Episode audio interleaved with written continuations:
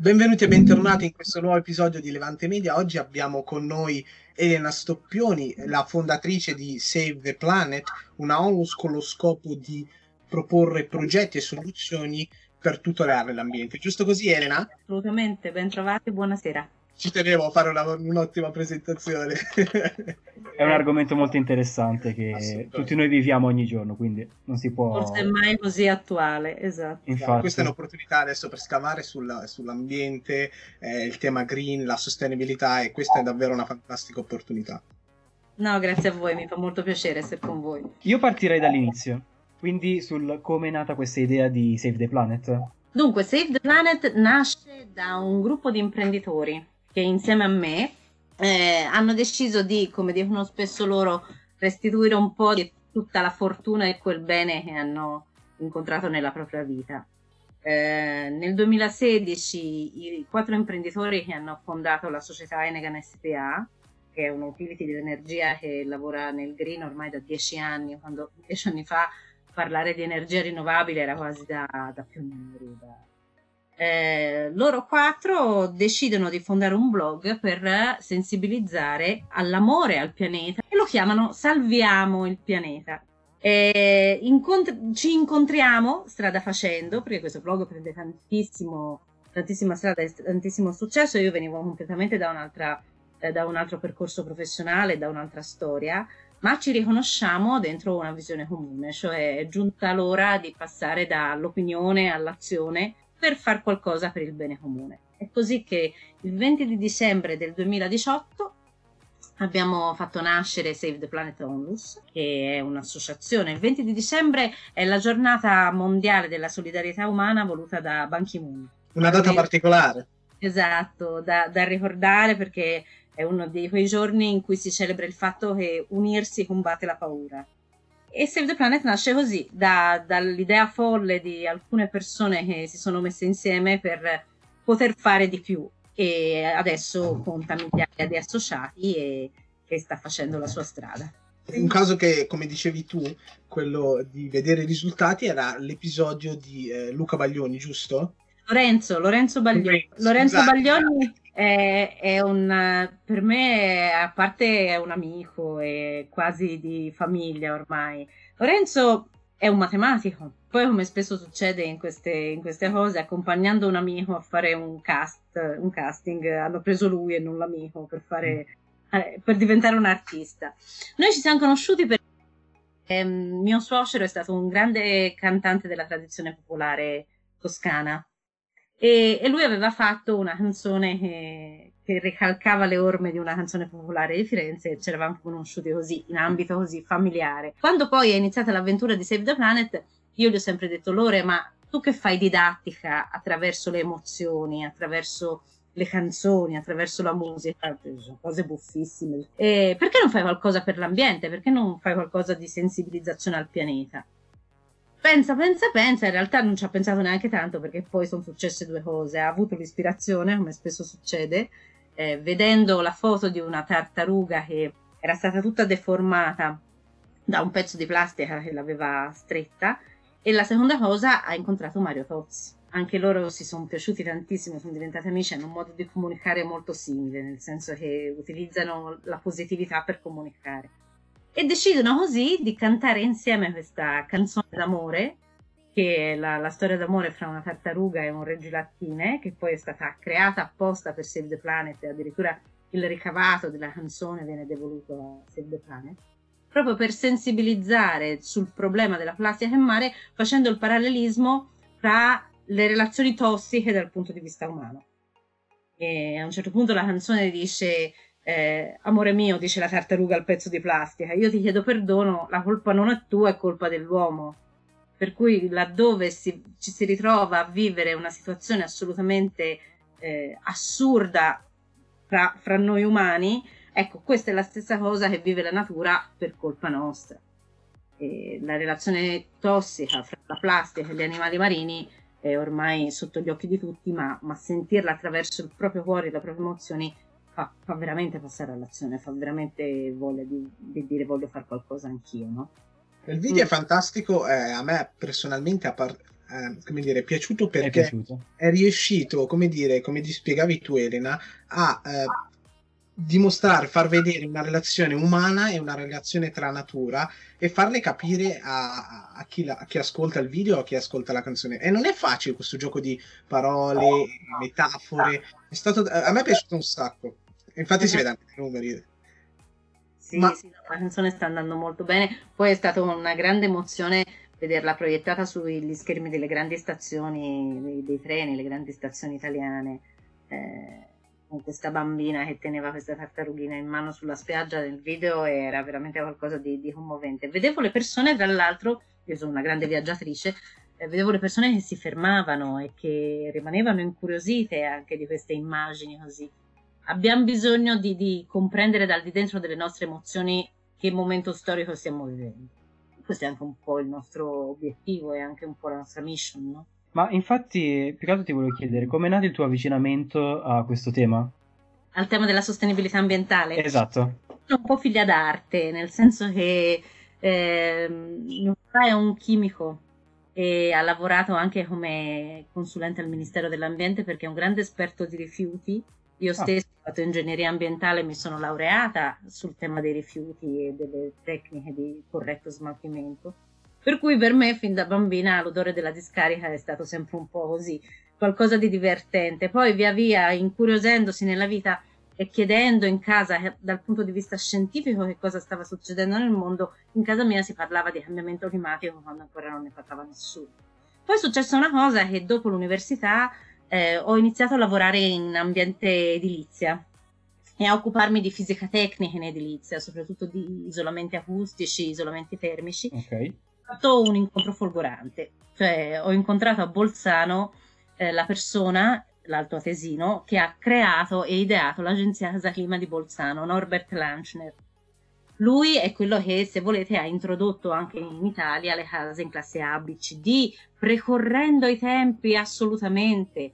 Eh, lui che da sempre diceva l'energia è la valuta del benessere, la storia si, si fa sull'energia, sul clima, e all'inizio, quando lo seguivamo, noi discepoli per convegni, eh, lo chiamavano un po' il cavaliere dell'Apocalisse. All'inizio dicevano: ma cosa, cosa sono questi discorsi da fine del mondo? Adesso non lo chiamano più così, ovviamente. Lui è stato, come spesso succede ai geni, un grande precursore di un tema che oggi è sotto d'occhio di tutti. Che anni erano quando era in moto tutto questo? E lui ha fondato Casa Clima all'inizio degli anni 2000. Ok. E e quindi ormai sono vent'anni che, che si occupa eh di sì.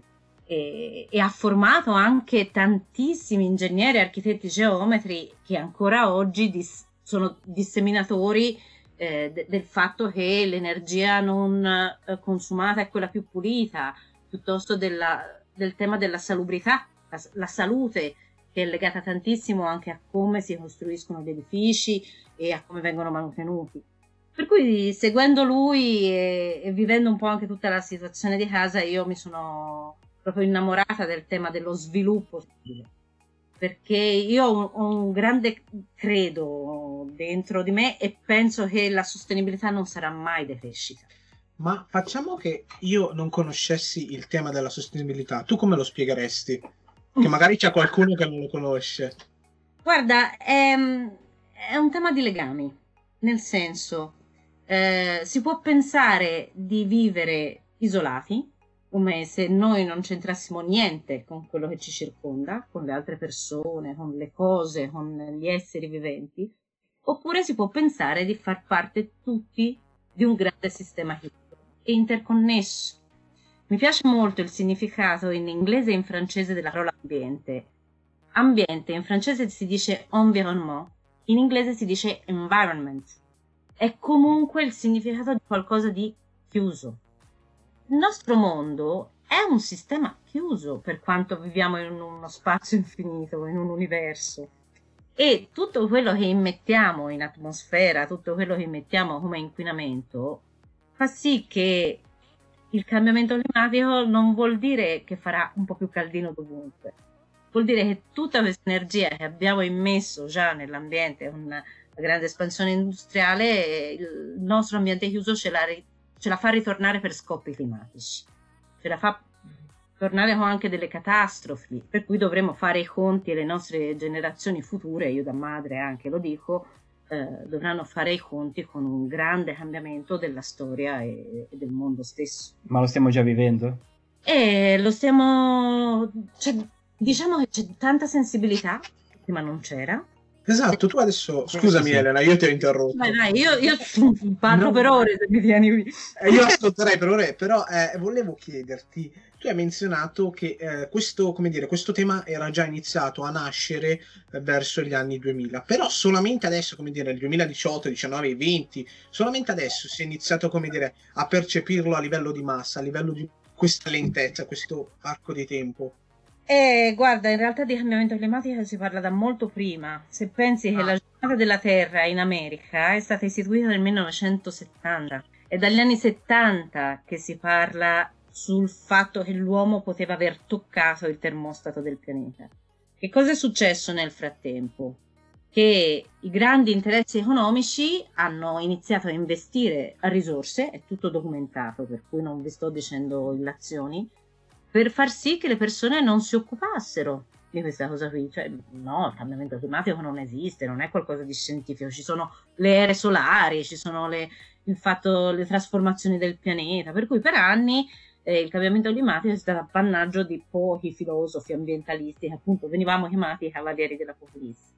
Poi sono successe più cose. Intanto è progredita la scienza e sempre più scienziati si sono messi a studiare il tema con onestà, e hanno piano piano creato una comunità scientifica che si formava e che cresceva sul fatto di verificare che c'erano i numeri per vedere che veramente il cambiamento climatico esiste. A un certo punto poi eh, si sono iniziati a creare anche degli interessi contra- contrapposti, giustamente, a, allo sviluppo soltanto delle lobby delle, delle energie fossili. Perché diciamoci la verità, Sicuramente qualcuno si arricchisce anche con le rinnovabili, qualcuno si arricchisce anche con lo sviluppo sostenibile, ma perché l'uomo è fatto per creare progresso e per creare ricchezza. È per questo che io dico che lo sviluppo sostenibile non è decrescita.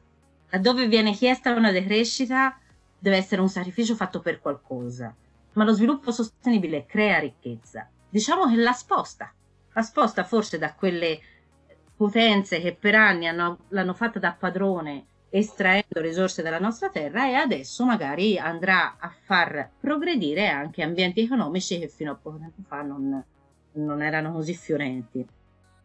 Bene, stiamo vedendo comunque con uh, Tesla tra le sue macchine e i pannelli solari che hanno integrato da un 2-3 anni.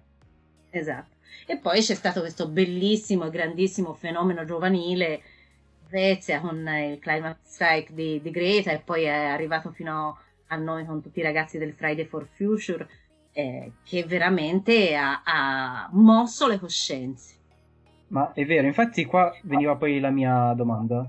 Come avvicinate i giovani a questo, questo, tema. Cioè, io mi ricordo per esperienza personale, ne stavo parlando anche prima con Osama, che quando ero più piccolo Disney Channel aveva fatto un'iniziativa tramite anche il loro sito per i bambini a ridurre di meno, comunque meno acqua, meno luce, meno gas. Com'è sì. che avvicinate i ragazzi più giovani comunque? Guarda, innanzitutto è il metodo che abbiamo scelto per la comunicazione e per l'associazione, tutto digitale. Noi siamo completamente paperless perché eh, andiamo a incontrare le giovani generazioni là dove sono, cioè sui social, cercando di comunicare. Quindi noi non abbiamo problemi di, di far piacere a qualche fazione politica o a qualche gruppo imprenditoriale. Noi seguiamo anche il mainstream, per cui troverete sui nostri blog e sui eh, nostri profili anche dei post molto irriverenti, ma perché è un modo per svegliare le coscienze e parlare la stessa lingua di, dei ragazzi che ci seguono. E poi lavoriamo molto con le scuole tramite ambasciatori Abbiamo dei fantastici ambasciatori, fotografi, esploratori, disseminatori che insieme a noi lavorano andando a incontrare i giovani, i ragazzi e andando da loro a fare vedere loro la bruttezza del comportamento dell'uomo, ma anche la bellezza di quello che c'è da salvare.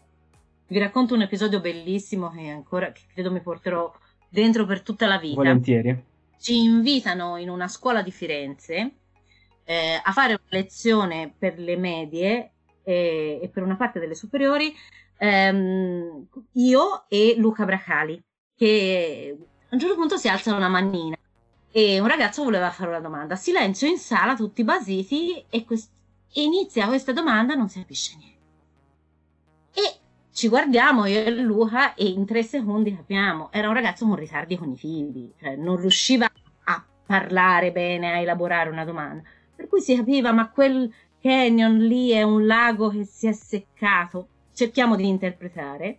Lui gli risponde, la professoressa si mette a piangere e tutti i ragazzi si, commuovono e ci viene detto, ma guardate che questo ragazzo non parlava da tutto l'anno. È andato a abbracciare Luca, c'è stata l'ovazione, ora mi commuovo anche io mentre ve lo racconto. Una cosa bellissima, non tanto per l'episodio in sé che ci sta, no? Di incontrare il ragazzo che magari è più toccato, magari ha problemi personali, ma perché alla fine andando a, a, parlare di salvaguardia del pianeta si va veramente a toccare il cuore dell'uomo, fino a sconvolgere anche eh, le problematiche esistenziali personali, le problematiche fisiche. È stata una lezione per me e Luca molto più che per i ragazzi quel giorno lì. E ci siamo detti, eh, magari stiamo facendo qualcosa di buono. Eh sì, avete superato una barriera che comunque nessuno si aspettava venisse esatto. rotta. È esatto. fantastico. La bellezza Ma... è un grande comunicatore.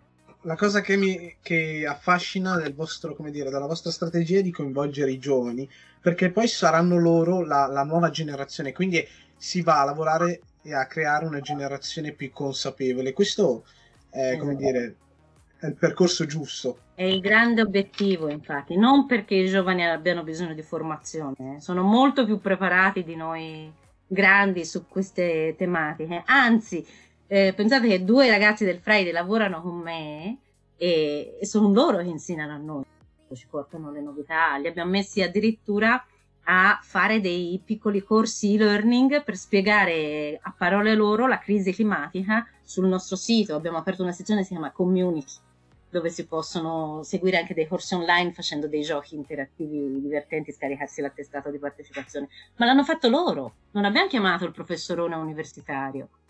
Quindi i nostri ragazzi non hanno bisogno di un'associazione, voi ragazzi non avete bisogno di un'associazione per imparare, siete pienamente consapevoli di quello che sta succedendo intorno a voi e siete in grado di studiare come nessuno di noi adulti sa fare. Ma c'è una cosa che noi grandi possiamo fare e darvi gli strumenti. Darvi gli strumenti per incontrarsi giustamente, per farsi sentire presso le istituzioni, darvi gli strumenti e anche gli investimenti per poter comunicare in modo corretto arrivando a tutti. Quindi è una scommessa sui giovani e noi grandi eh, entusiasti e innamorati guardiamo i giovani che si riconquistano il proprio futuro. È bello avere qualcuno che comunque dà fiducia alla nostra generazione. Eh. Perché non è scontato dal nostro punto di vista. No, però io vedo i miei figli e da questo punto di vista sarebbe un grande narcisismo pensare che il mondo è di noi anziani. Il mondo è, è di chi, il futuro è di chi è lì con lo slancio pronto a, a coglierlo e, e, e andare. Poi noi abbiamo avuto le nostre carte da giocare, ancora adesso possiamo fare tantissimo. Ah, sì, infatti. Imprenditori oggi possono cambiare le sorti del paese e del, del clima stesso, facendo delle scelte così. E quindi anche parlare con le istituzioni e con gli imprenditori è qualcosa che, che aiuta. Diciamo che io credo molto nelle connessioni, quindi far parlare i vari strati della società eh, aiuta sempre molto perché, perché crea cose nuove eh, ricollegandomi un attimo a, alla parola connessioni, quindi da, da, da, una parte della medaglia vediamo gli studenti, le nuove generazioni e chi è interessato al tema, dall'altra parte abbiamo le aziende, i business, i negozi. Cosa possono fare queste realtà per diventare, come dire, più sostenibili, ecologiche? Guarda, noi parliamo alle imprese, agli imprenditori essenzialmente in termini di decarbonizzazione e transizione ecologica. E con una grande attenzione a combattere ferocemente il greenwashing, perché c'è un grande rischio che in questo momento la, la società de, del lavoro e delle imprese corre ed è prendiamo la brochure che avevamo l'anno scorso, riempiamola di foglie verdi, da oggi siamo green, evviva! E in realtà non è così, eh, questo è greenwashing. Noi crediamo nel misurare lo sviluppo sostenibile. Esistono tantissimi strumenti scientifici che consentono di far prendere coscienza alle imprese di quanto sia il proprio contributo in termini di inquinamento e di contributo alla crisi climatica e fare dei piani di decarbonizzazione, quindi di riduzione delle emissioni di CO2 per una vera transizione ecologica che si, possa essere comunicabile e anche fa, possa far crescere l'impresa stessa. Quindi noi battiamo tantissimo sulle certificazioni ambientali, sul passaggio del, dell'utilizzo dell'energia da energia fossile a energia rinnovabile, che migliora tantissimo, sui piani di abbandono anche della plastica monouso nelle aziende. Tutto questo ovviamente noi ci mettiamo al fianco degli imprenditori per, per aiutarli e perché possa nascere dal basso anche della loro azienda un'onda verde che poi li aiuti e li faccia crescere. Com'è che reagite a quelli che dicono che magari, sai, le paleoliche o i pannelli solari rovinano l'ambiente o che sono brutti da vedere? Perché non è vero che sono brutti. No, e poi comunque la, sono, la ricerca sta facendo passi da gigante, per cui non c'è niente a costo zero, mm, niente, è, eh, l'entropia dell'universo cresce, è una legge della fisica, per cui ci sarà sempre qualche azione che deturperà un po' la sensibilità o il paesaggio di qualcuno. Sono tanto brutti pozzi petroliferi ancora di più da questo punto di vista. Ah, sicuramente. Eh, bisogna non fermarsi mai, bisogna non pensare che la tecnologia sia lei a agire per noi. La tecnologia è uno strumento e noi dobbiamo utilizzare correttamente lo strumento e cercare sempre di migliorarlo, ma è la direzione quella che conta, no? È la direzione fare il bilancio fra costo-beneficio e che tipo di energia ho deciso di utilizzare per alimentare la mia vita, la mia abitazione, il mio ufficio, la mia macchina. Ecco, se quell'energia lì proviene da un posto che le energie che sono veramente rinnovabili, le, le risorse sono veramente rinnovabili come il vento, le onde marine, il calore della terra, ecco, sto facendo qualcosa di encomiabile rispetto al fatto di prendere la terra, strizzarla come un limone, un limone cercando di tirar fuori le ultime goccine di, di fossile che le rimangono. Sì, anche perché comunque è meglio vedere una paleolica un pannello solare rispetto a un inquinamento causato da una perdita di petrolio. Perché lì va ad ammazzare poi... E sentire, perché sì.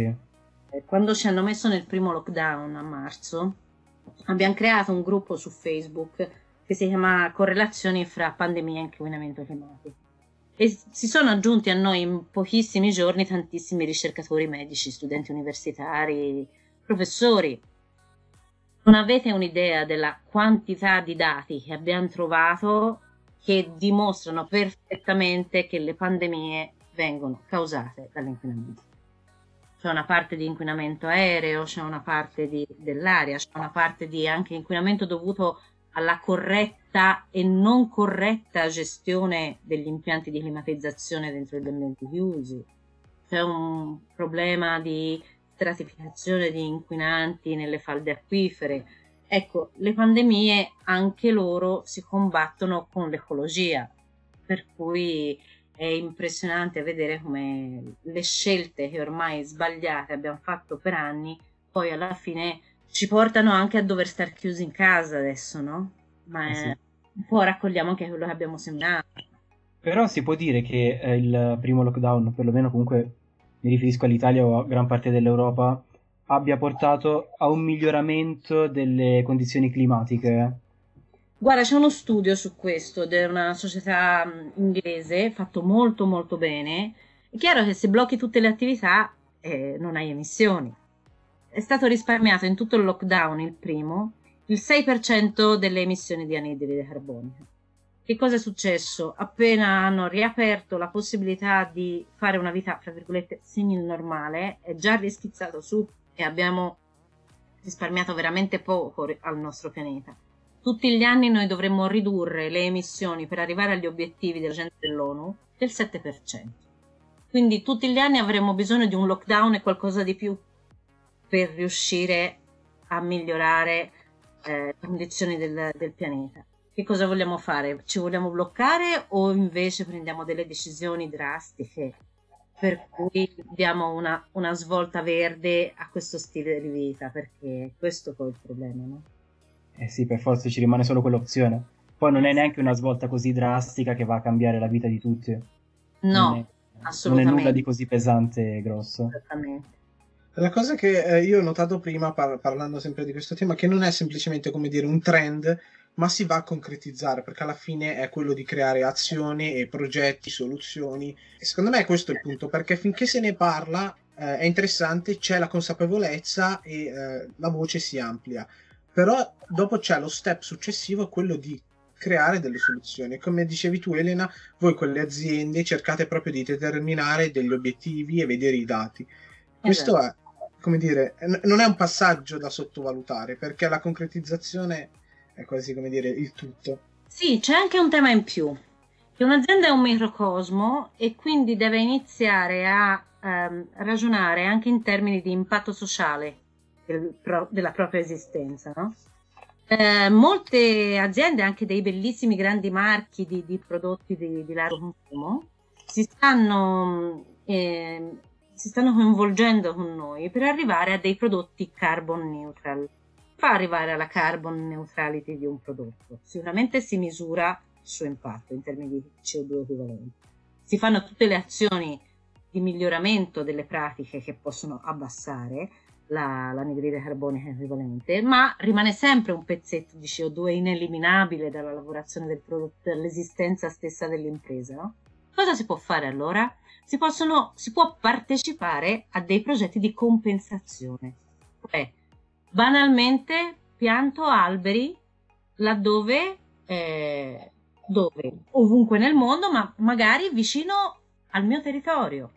E nel piantare questi alberi magari do da lavorare a delle cooperative agricole che hanno bisogno di lavoro oltre che mantenere questi alberi, oltre che piantare questi alberi, io do da lavorare anche a qualcuno che li vada a annaffiare, a mantenere, che vada a mantenere l'humus dei boschi. Ecco, tutte queste azioni di miglioramento, diciamo così, del pianeta sono contabilizzabili in termini di riduzione della CO2, quella CO2 che rimane lì ineliminabile. Oltre che generare del benessere per il pianeta, genera anche una nuova socialità lì vicino a dove si è, a dove si è l'azienda perché magari il verde urbano fa diventare la città più bella. Banalmente si tolgono le cosiddette isole di calore piantando alberi in città, invece di avere tutto il riverbero del, del sole d'estate, gli alberi fanno da attutiscono, no? quindi migliorano anche la vita di mamme con il passeggino che passano di sotto.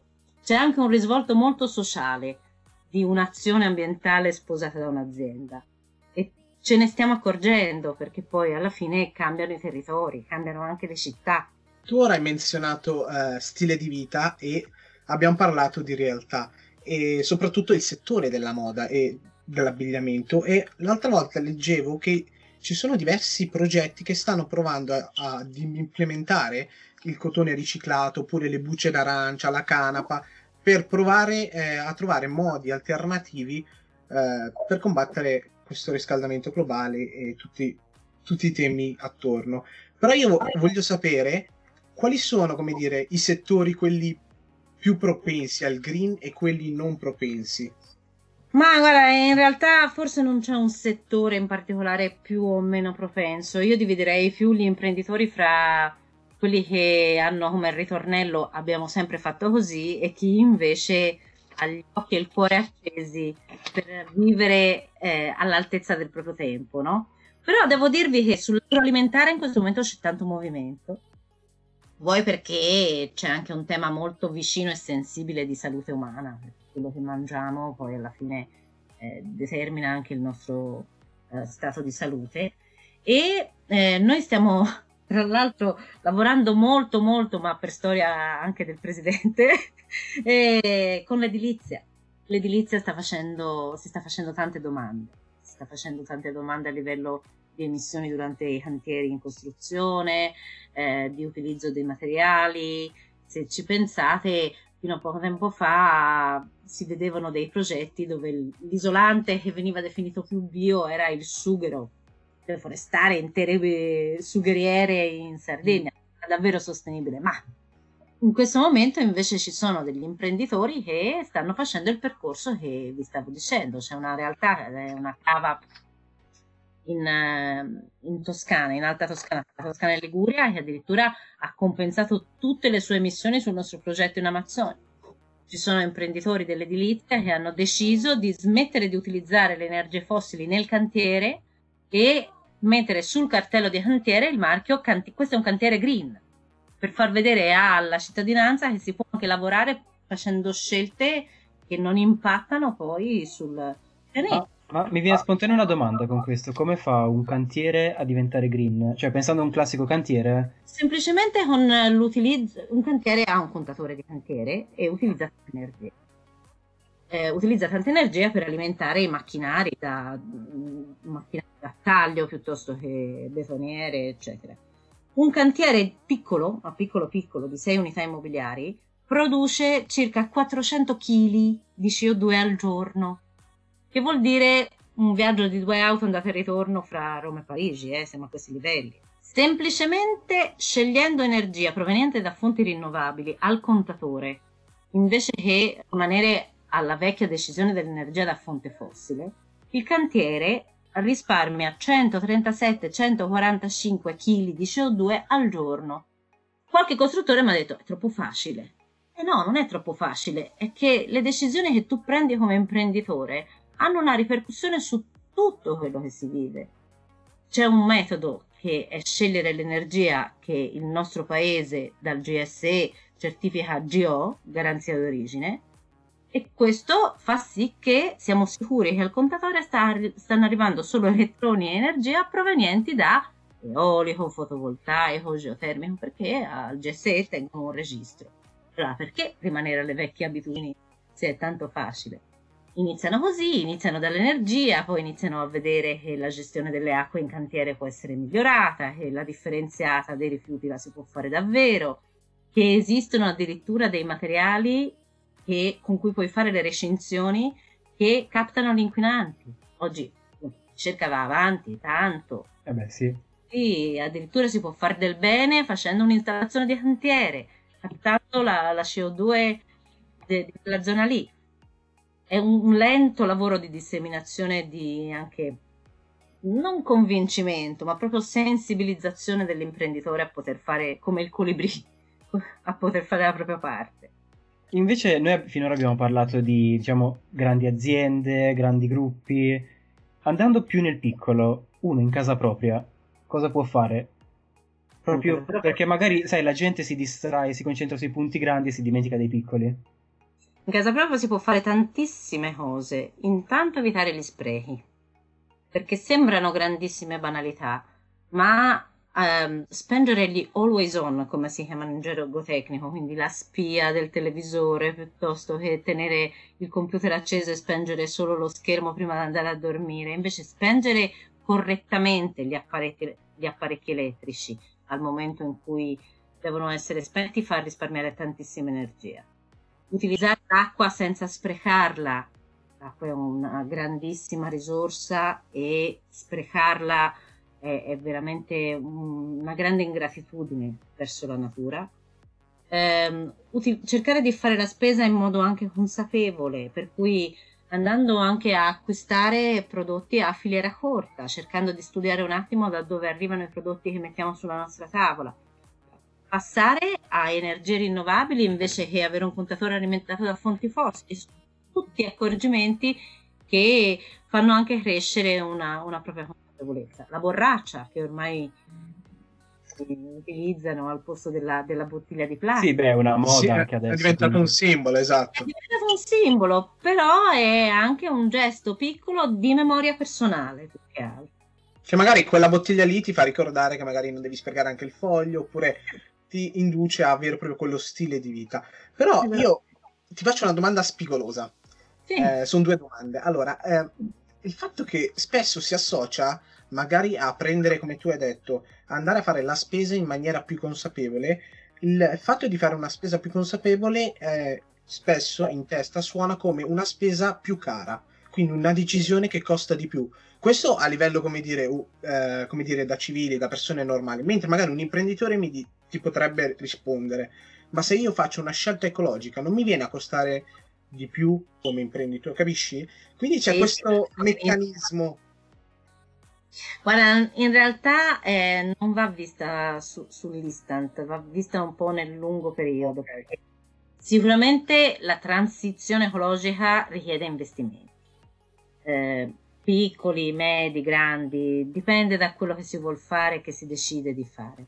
Ma è talmente tanto il rientro a breve termine che si riesce a ottenere che sono investimenti smart. Eh, è vero che fino a oggi, fino a ieri, si pensava che andare a comprare le cose a filiera corta costasse di più, ma non sempre è così, assolutamente.